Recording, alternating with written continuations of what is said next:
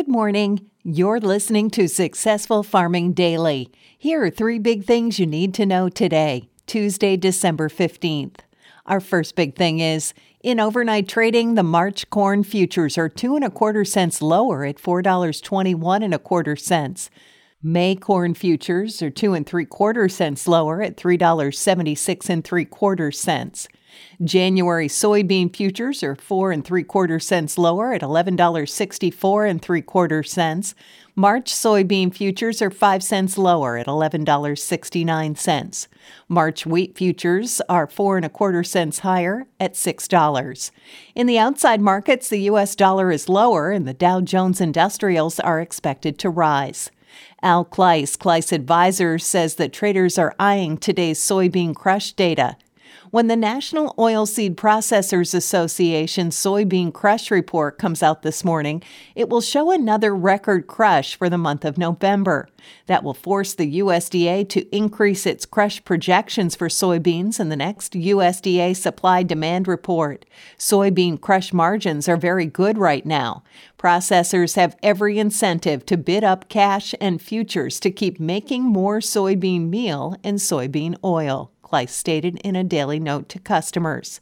Kluis added, I am watching the U.S. dollar move lower. The U.S. dollar index is now making new lows for 2020. On Monday, the dollar traded below support at 90.47. Now the next level of support is at the 88.25 low from the first quarter of 2018. The lower U.S. dollar is positive for the overall commodity complex. Next up, U.S. Secretary of Agriculture Sonny Perdue Monday announced that USDA's chief economist Robert Johansson will be leaving USDA to become Associate Director of Economics and Policy Analysis for the American Sugar Alliance at the end of January. Additionally, the Secretary announced Dr. Seth Meyer will return to USDA to be the new chief economist, according to a USDA press release.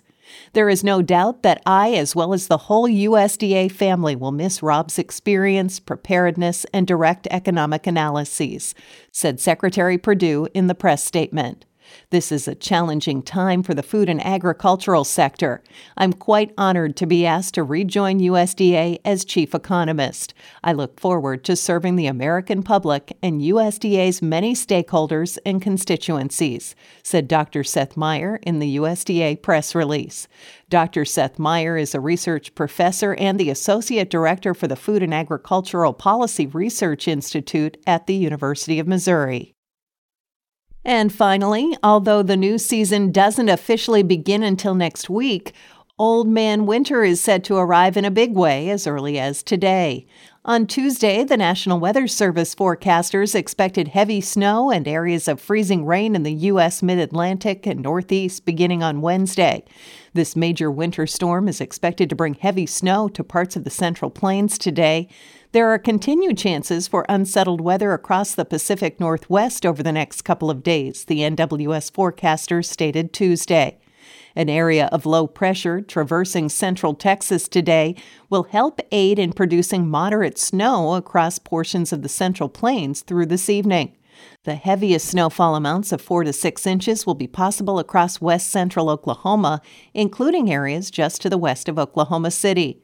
Slick road conditions and reduced visibility at times could make travel difficult across the region.